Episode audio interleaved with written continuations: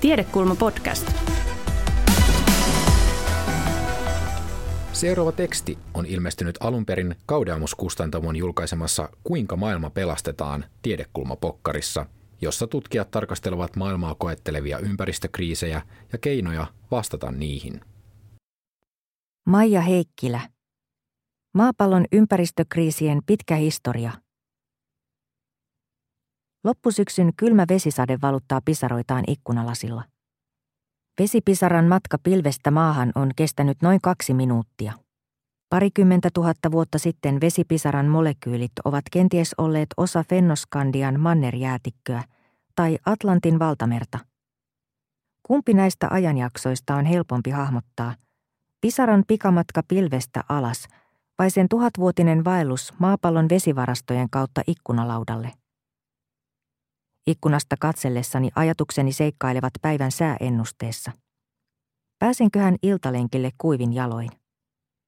En pohdi veden geologista tarinaa syvässä ajassa, siitäkään huolimatta, että olen koulutukseltani geologi ja tottunut työskentelemään pitkien aikaulottuvuuksien kanssa.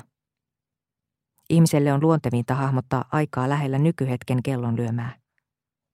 Itse asiassa ihmiskunnan ja yhteiskuntajärjestelmien toiminta perustuu vahvasti lyhytjännitteisyyteen. Suuryritysten neljännesvuosikatsauksiin nojaava kvartaalitalous on tunnettu esimerkki, mutta samalla tavalla myös muutamien vuosien välein vaihtuvat hallitukset järjestävät, purkavat ja uudelleen järjestävät yhteiskuntien toimintaa pääasiassa lähitulevaisuuteen. Kuten me oman elämämme sankaritkin.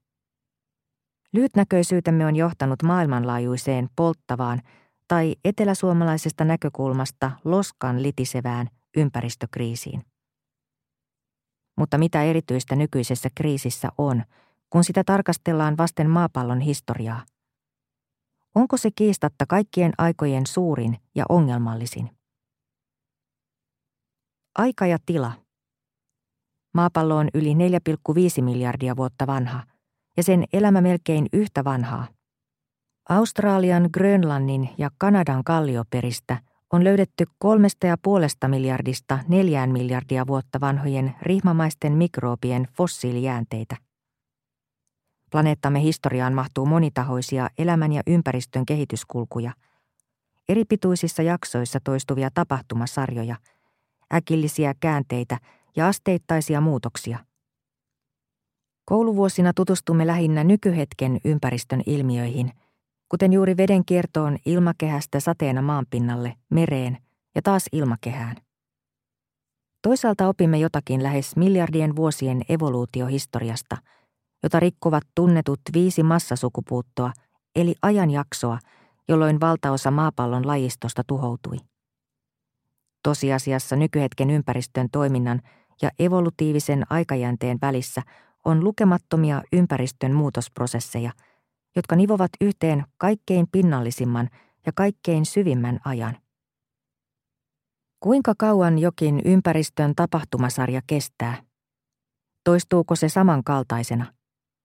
Kuinka laajalla alueella se vaikuttaa? Nämä ovat keskeisiä kysymyksiä ympäristömuutosten kehityskulkuja tarkasteltaessa.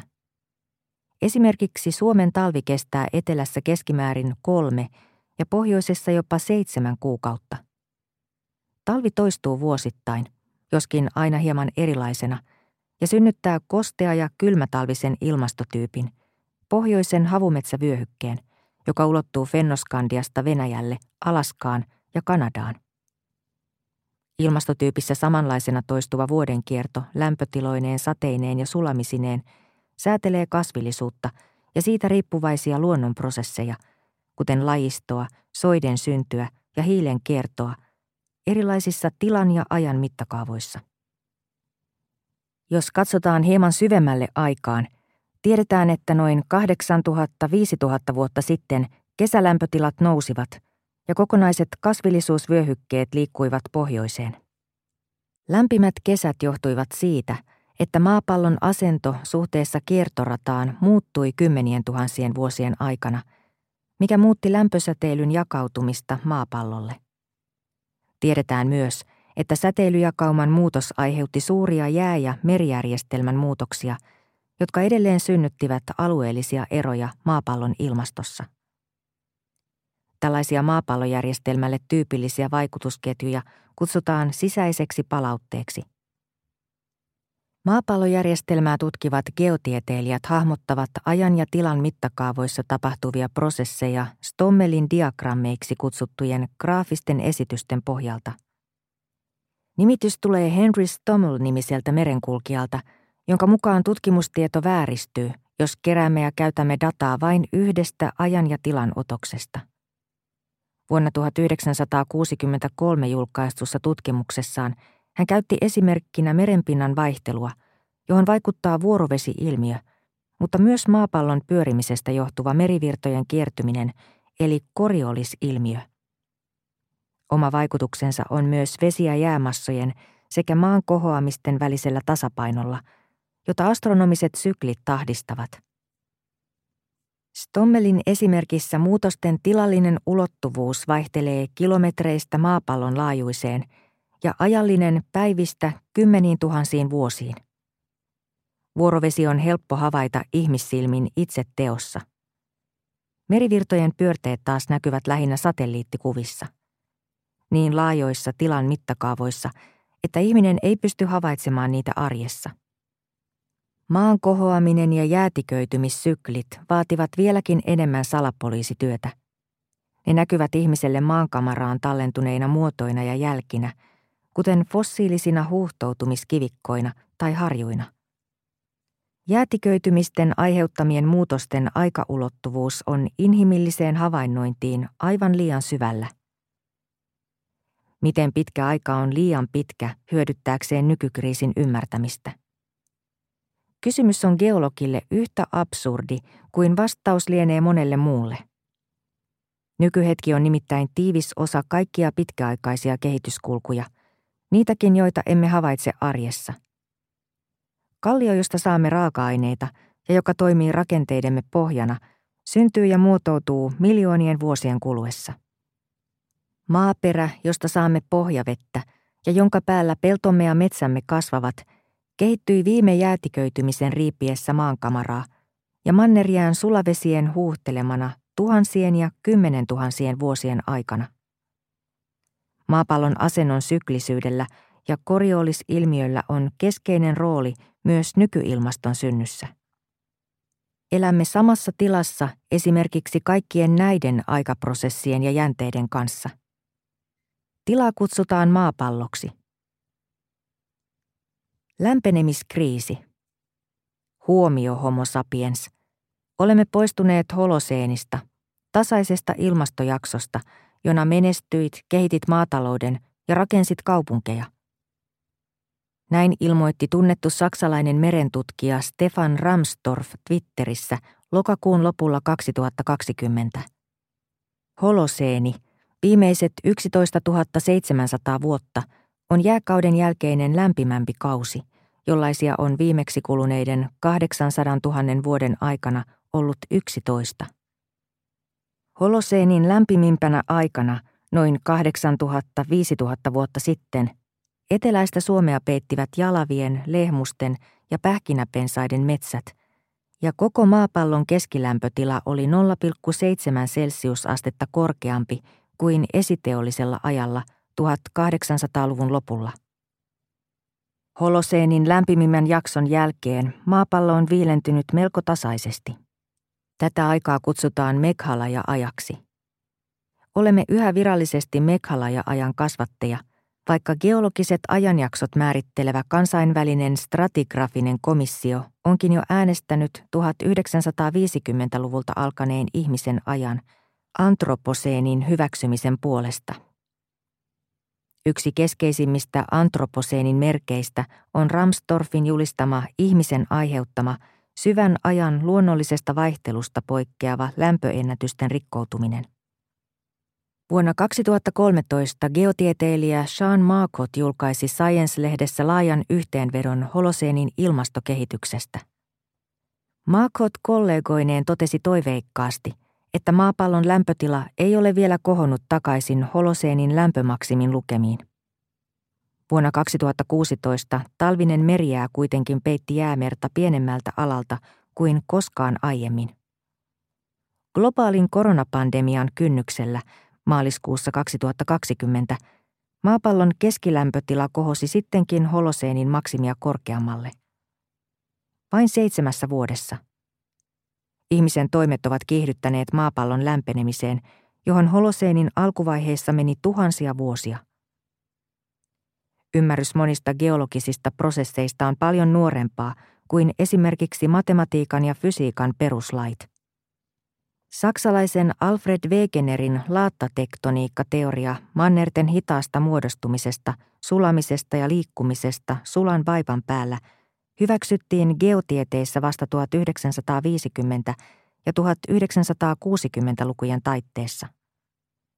Sveitsiläissyntyinen geologi Louis Agassiz esitteli jo vuonna 1837 teoriansa viimeisimmästä jääkaudesta – ja samoihin aikoihin myös ilmastotieteilijät tarkastelivat astronomisten tekijöiden merkitystä ilmastonmuutosten aiheuttajana.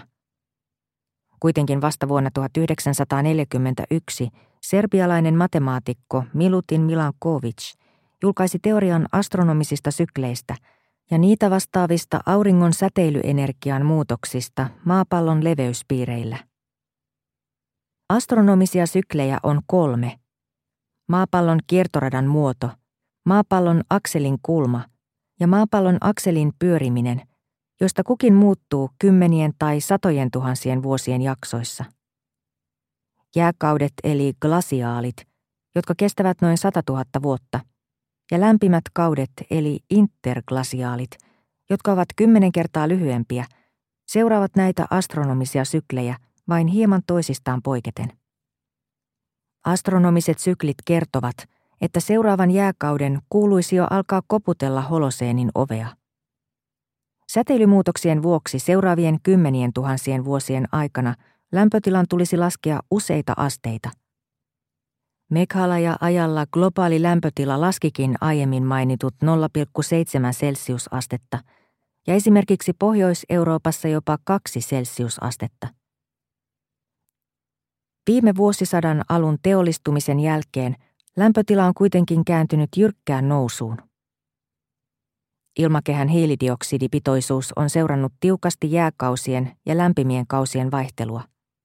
Se on pienentynyt lämpimien interglasiaaliaikojen maksimista noin 280 miljoonasosasta kylmien glasiaaliaikojen minimiin noin 180 miljoonasosaan – kymmenien tuhansien vuosien kuluessa ja toistanut tätä vaihteluväliä yli miljoona vuotta. Vuonna 2020 hiilidioksidipitoisuus oli kuitenkin ennätykselliset noin 415 miljoonasosaa, johon se kipusi vain vuosikymmenissä vielä esiteollisella ajalla kirjatusta tyypillisestä interglasiaalin maksimista.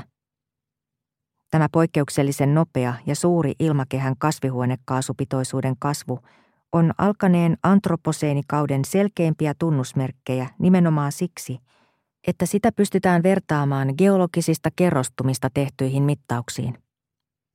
Siinäkin suhteessa olemme selkeästi poistuneet holoseenista. Säätelikö hiilidioksidipitoisuus siis geologisten kausien lämpötiloja? Kyllä, mutta ei ainoastaan.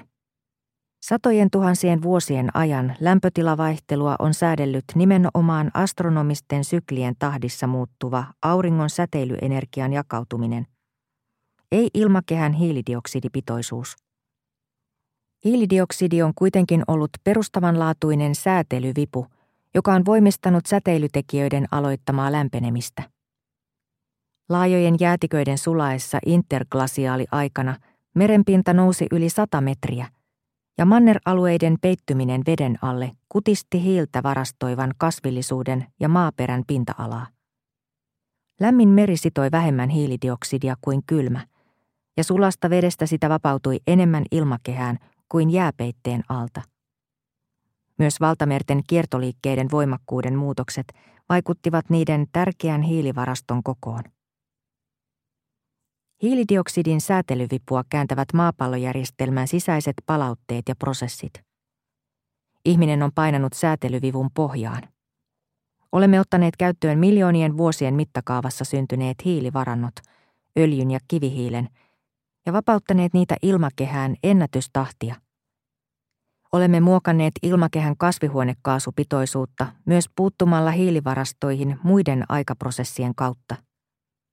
Kaadamme satavuotista metsää ja käytämme tuhatvuotisten soiden turvevaroja.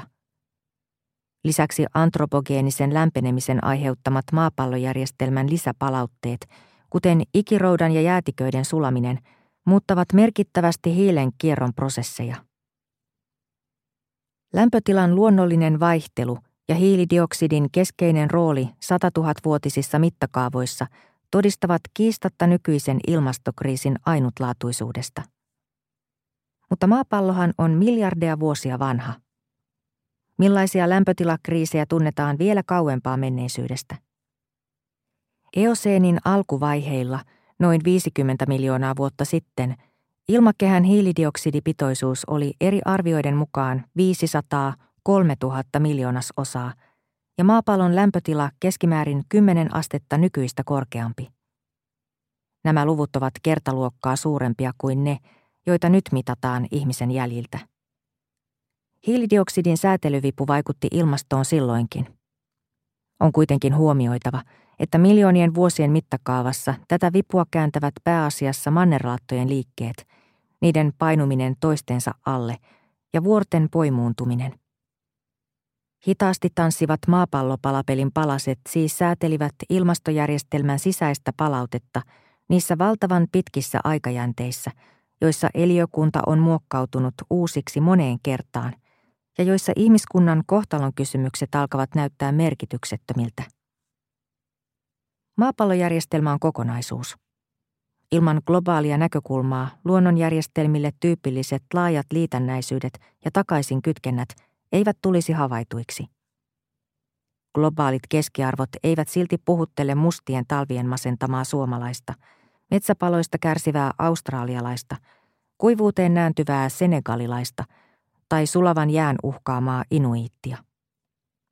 Maapallon eri alueilla ilmastokriisi näkyy eri tavoin, ja alueellisia muutoksia sääteleviä tekijöitä tulisi tarkastella myös syvässä ajassa – Syvän ajan aineistot ovat lisänneet huomattavasti ymmärrystä esimerkiksi Pohjois-Atlantin kiertoliikkeen muutosten merkityksestä Euroopan ilmastolle. Viime jäätiköitymisen jälkeen lämpötila ei noussut holoseenin lämpömaksimiin tasaisesti, vaan ainakin kahden kylmän ja lyhyen vaiheen kautta. Toista näistä vaiheista kutsutaan nuoremmaksi dryaskaudeksi. Tuolloin, noin 12 800 vuotta sitten, Atlanttiin purkautui sulavista mannerjäätiköistä makeaa vettä, mikä hidasti huomattavasti Pohjois-Atlantin veden kiertoliikettä. Tämä viilensi Eurooppaa nopeasti. Maan osamme kesät kuitenkin näyttäisivät uusimman tiedon valossa olleen lämpimiä nuoremman ryaskaudenkin keskellä. Tämä johtui niin sanotuista sulkukorkeapaineista, jotka estivät kylmien ilmamassojen pääsyn mantereelle. Nykyarviot Grönlannin jäätikön sulamisesta ennustavat samankaltaista tilannetta, mikä voi yhtäältä kylmentää Eurooppaa, mutta toisaalta lisätä epäinhimillisen kuumia kesiä. Ihminen on koskenut maapallojärjestelmän hitaimpiin prosesseihin vapauttamalla miljoonien vuosien aikana geologisiin kerrostumiin varastoitunutta hiiltä vain vuosikymmenten kuluessa. Lämpötila on noussut yli holoseenikauden maksimin – ja se tulee nousemaan edelleen, kun jatkamme syvän ajan hiilivarastojen vapauttamista ilmakehään. Vaikka lopettaisimme vanhojen hiilikerrostumien käytön nyt, jo päästämämme hiili pysyttelee ilmakehässä vielä useita satoja vuosia. Nykyinen ilmastokriisi ja siihen liittyvä hiilen kierron muokkaaminen ovat eittämättä nopeudessaan vertaistaan vailla. Geologiset tapahtumat auttavat ymmärtämään toimintamme seurausten vakavuutta. Syvän ajan tarinoilla on kuitenkin syyllistävää auktoriteettia tärkeämpikin rooli. Ne auttavat meitä ymmärtämään globaaleja vaikutusketjuja ja takaisin kytkentöjä, kuten maanpeitteen, jääkehän, merijärjestelmän ja aineiden kierron toimintaa ja yhteisvaikutuksia eri tilanteissa. Nämä ovat asioita, joiden arvioimisessa geologiset kerrostumat ovat korvaamattomia mittareita, sillä ihminen ei ole ollut mittaamassa viimeisten interglasiaalien tai eoseenien ilmakehää. Luonnon arkistoista löytyvät rikkaat fossiilikerrostumat, molekyyli-, alkuaine- ja isotooppikoostumusten muutokset ja jäätiköihin tallentuneet kaasut toimivat luonnon mittaussarjoina, joista saadaan yhä tarkentuvaa ja laadukkaampaa tietoa nykykriisin ymmärtämiseksi ja tulevaisuuden skenaarioiden testaamiseksi. Biodiversiteettikriisi – Eliölajien katoaminen lopullisesti, eli sukupuutto, on olennainen osa elämän historiaa. On arvioitu, että aikojen kuluessa maapallolla on kehittynyt noin 4 miljardia lajia. Niistä 99 prosenttia on kuollut sukupuuttoon. Lisäksi geologisesta historiasta tunnetaan viisi massasukupuuttoa, eli ajanjaksoa, joiden kuluessa suurin osa maapallon eliölajeista on tuhoutunut. Ensimmäinen massasukupuutto Ordovikikauden lopussa 440 miljoonaa vuotta sitten tuhosi 86 prosenttia silloin pääosin merissä eläneistä eliolajeista. Viimeisin, liitukauden massasukupuutto 66 miljoonaa vuotta sitten tappoi dinosaurusten ja suurten liskojen lisäksi laajalti sannikkaispuumetsien ja merten lajistoa, yhteensä 75 prosenttia lajidiversiteetistä – Kaikkein tuhoisin massasukupuutoista oli permikauden sukupuutto 252 miljoonaa vuotta sitten. Se hävitti lähes kaikki maapallon lajeista, tarkasti ottaen 96 prosenttia. Tähän meni viimeisimpien arvioiden mukaan 60 000 vuotta, mitä voi pitää evolutiivisessa mittakaavassa silmänräpäyksenä. Biodiversiteetin rapautuminen on siis geologisesti hyvin tavanomaista. Olemmeko syvän ajan näkövinkkelistä aivan turhaan huolissamme ihmisen aiheuttamasta lajikadosta? Menneiden ja nykyisten sukupuuttovauhtien vertailemiseen käytetään yksikköä E, MSY, joka kertoo sukupuuttojen määrän, lajimäärää ja aikayksikköä kohden. Siten E, MSY-luku huomioi tuhoutuneiden lajien osuuden kaikista arvioidun ryhmän lajeista sekä sukupuuttoihin kuluneen ajan. Sukupuuttojen vauhdiksi muulloin kuin massasukupuuttojen aikana on arvioitu 0,12 EMSY, mikä tarkoittaa, että maapallon normaalitilassa enintään kaksi lajia kymmenestä tuhannesta kuolee sadassa vuodessa sukupuuttoon. Ihminen on sadan viime vuoden aikana tuhonnut huomattavasti enemmän kuin kaksi lajia kymmenestä tuhannesta muokkaamalla luontoa maalla, merellä ja ilmassa. Olemme ajaneet maapallon kuudennen massasukupuuton partaalle. Varovaisimpienkin laskelmien mukaan lajikato on nyt huomattavasti nopeampaa kuin luonnon normaali sukupuuttovauhti. Viime vuosisadan alusta lähtien noin 70 nisäkäs, 80 lintu, 25 matelia, 150 sammakkoeläin ja 160 kalalajia on kuollut sukupuuttoon, mikä vastaa EMSY-arvoa välillä 8-30, eli moninkertaisesti elämän historian taustavauhtia kiivaampaa tuhoa. Jos kansainvälisen luonnonsuojeluliiton IUCNn punaisella listalla olevat uhanalaisetkin lajit kuolevat sukupuuttoon, ihmisen aiheuttaman sukupuuton EMSY-arvot lähentelevät tuhatta, eli sukupuuttovauhti on vähintään 500 kertaa – tai jopa tuhansia kertoja taustavauhtia nopeampaa.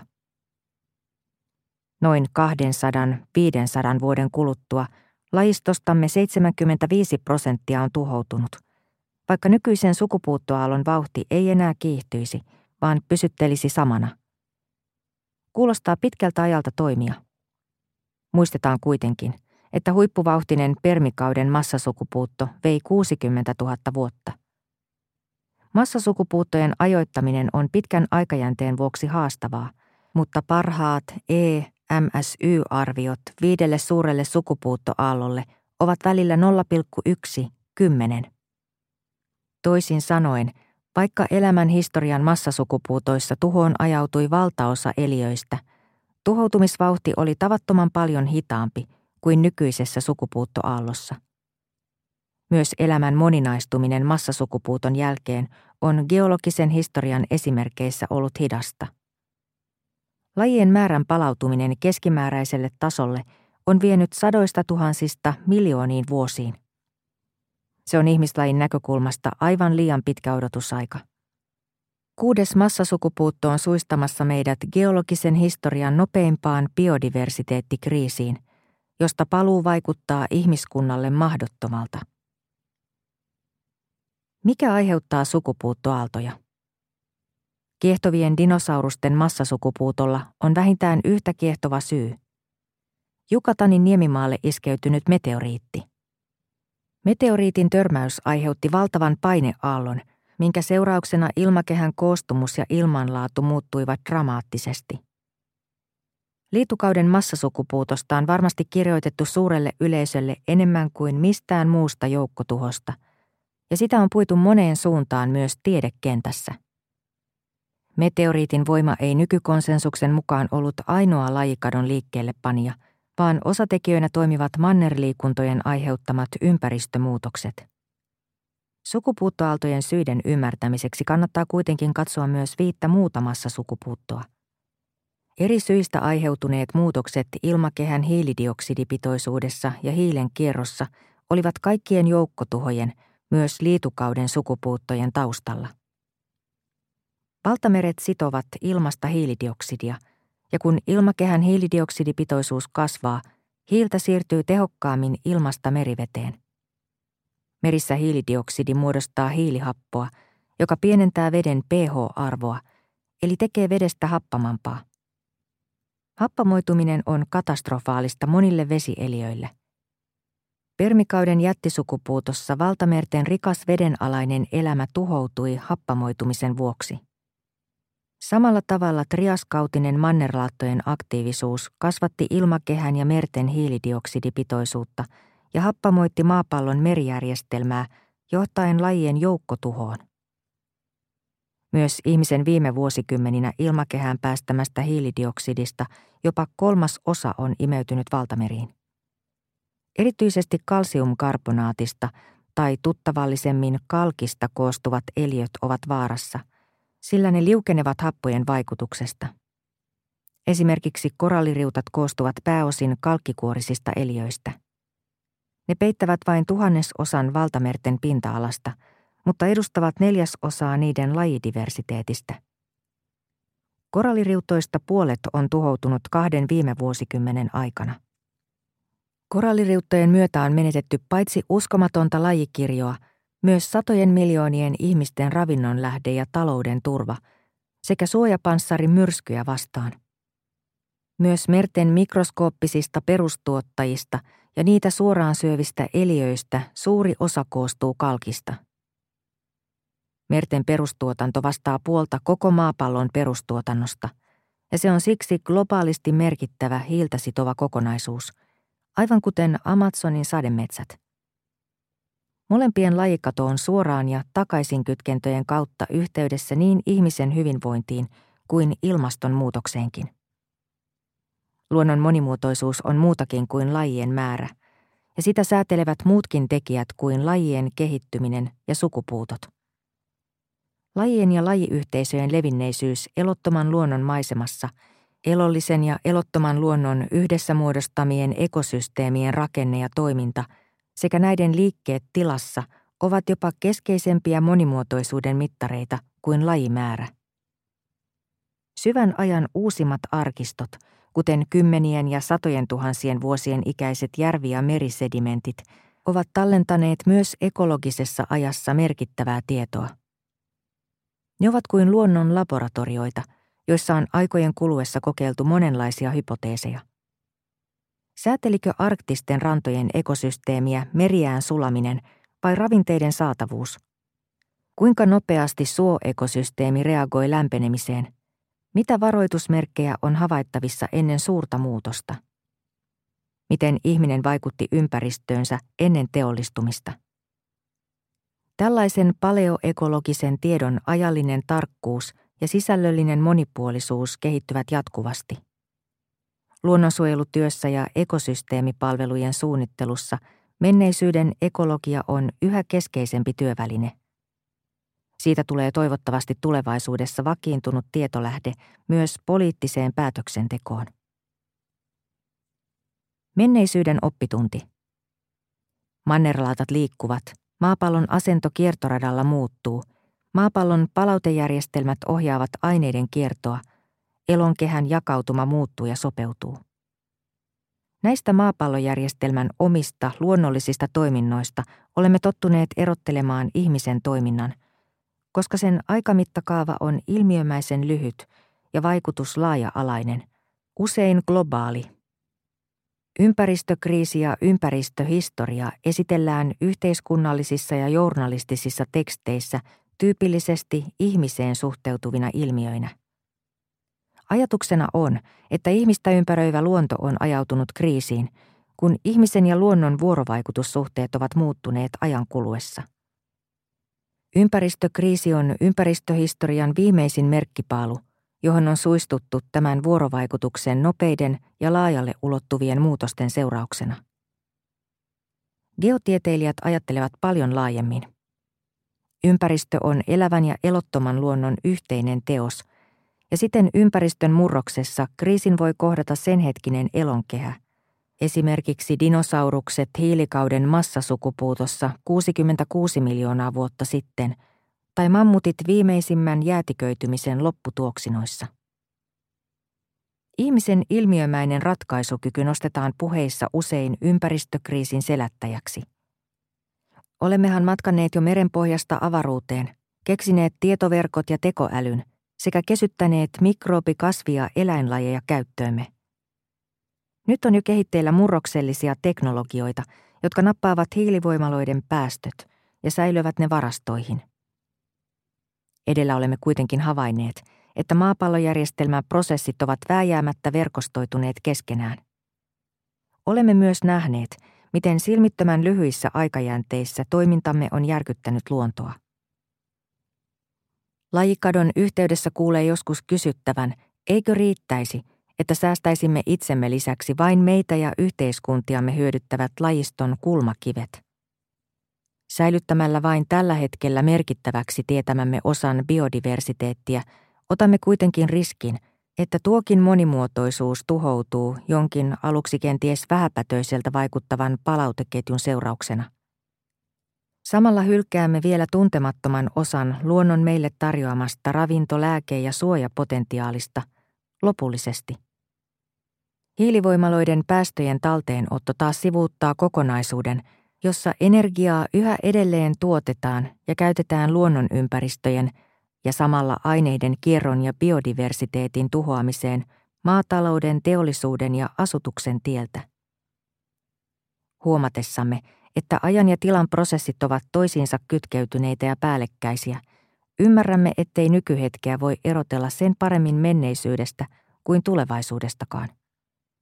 Maapallojärjestelmän luonnollisen toiminnan, kehityskulkujen ja muutosten hahmottaminen syvässä ajassa auttaa ennustamaan oman toimintamme osuutta ja muutosvoiman synnyttämiä vaikutusketjuja – Kehittyvä teknologia voi tarjota uskomattomia ratkaisuja uskomattoman nopeasti, mutta ratkaisujen tulee kunnioittaa miljardien vuosien ikäistä maapallojärjestelmää toisiinsa kytkeytyneiden vaikutusketjujen ja aikaperspektiivien palapelinä.